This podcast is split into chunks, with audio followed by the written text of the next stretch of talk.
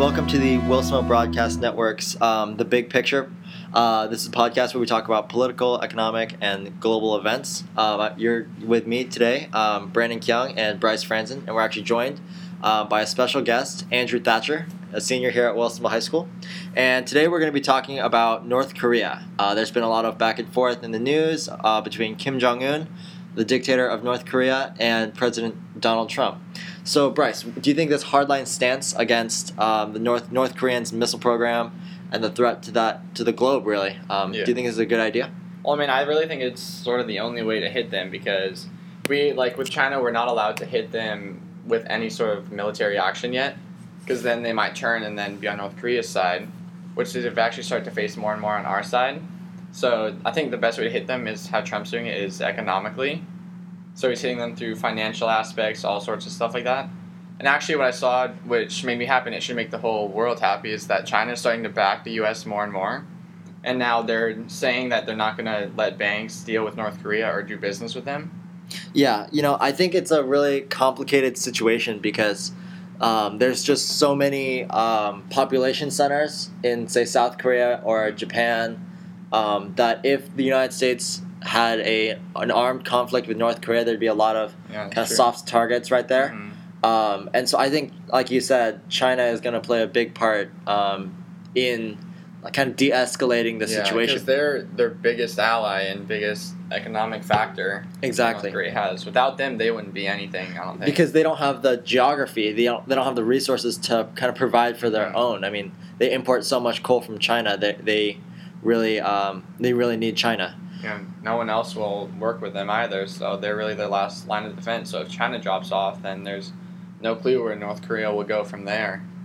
yeah um, andrew do you think i mean in the news we hear president trump talking about uh, you know telling north korea hey you have to defund these missile programs um, you know we, we're not taking any options off the table do you think this is a good idea because you you know you don't want to um, you know start some united states starting something with north korea if with with this with so many people right nearby Yeah, I think it's probably a good idea because in the past the United States has kind of made empty threats and then not followed through with what we said. So if we kind of let them know now that we're not going to put up with anything, then Mm-hmm. um, Yeah, I mean that's a good point. point, and I think that uh, North Korea's gotten to the point where like they know that they're not on a good side, and that anytime they could collapse financially. So I think what they're trying to do, which is by their mistake, is doing arms race, which is why they've been doing so many different missile testing to try and scare everyone off. But the thing is, they're not going to be able to compete with anyone like the U.S., Russia, or any of them in sort of in a race like that. Yeah, yeah. I mean,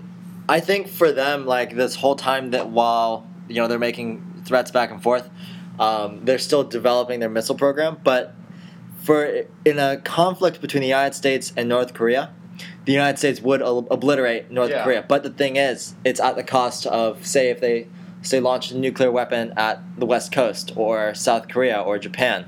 You know, these are United States allies with Mhm. very high population density. So, like in the end, I think the United States would win the war if there would be one, Mhm. but it would probably at the cost of like millions and millions of lives. Yeah, the thing that uh, people sort of get confused about if they don't look too close into it, it's not just us versus North Korea. There's all sorts of different factors. Like, let's say they don't even attack us; they attack Japan. We're still Trump said that we're still uh, Japan's allies. So if they're attacked, then that's basically a war on the United States. And anything we do, it could affect China, and China could get triggered and then get mad that we attack them. Yeah, yeah. Um, Andrew, do you think like to solve this North Korea issue is going to take more diplomacy or like a global effort um, through the UN?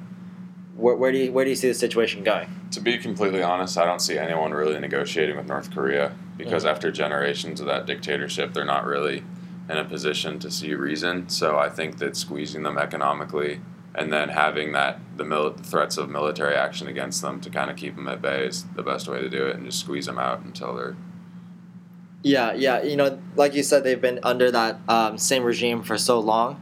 That it's kind of it's definitely hard to um, change back and uh, change their ways. And you know, they talked about like um, it's it's been run by this kind of family for so long, and the people in the country they, they just don't know that what's really in the rest of the wor- rest of the world.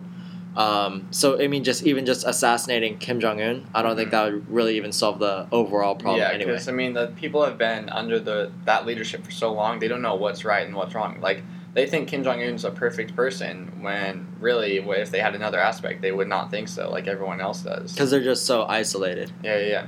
Exactly. Uh, I sort of want to go on a side tangent here and ask you a question, Brandon. Sure. How do you think that the markets would react to, let's say, a potential war? Because we already know how volatile the markets have been with Mhm. any sort of missile strike or any of that. So, like, let's say there was a test over the weekend. We almost know that the Dow is going to open, like, let's say, down 200 points at least.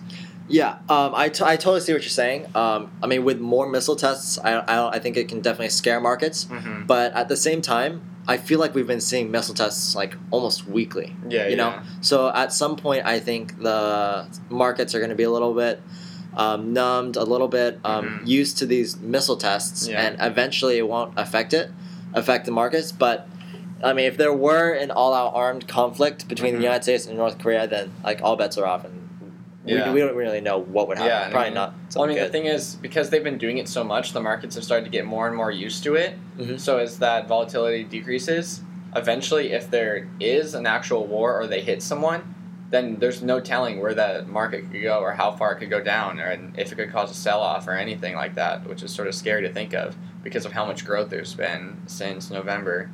Yeah, uh, exactly. Um, you know, that's we're running a little short on time, but um, I mean, just to leave you with one final thought. Um, this North Korea situation isn't something that's going to go away soon, um, and it's going to take a lot of uh, global effort to solve it. Is there anything you guys want to leave the audience with?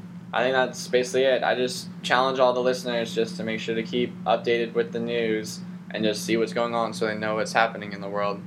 All right, uh, thank you for listening. You've been listening to the uh, Big Picture on the Wilsonville Broadcast Network's uh, podcast series.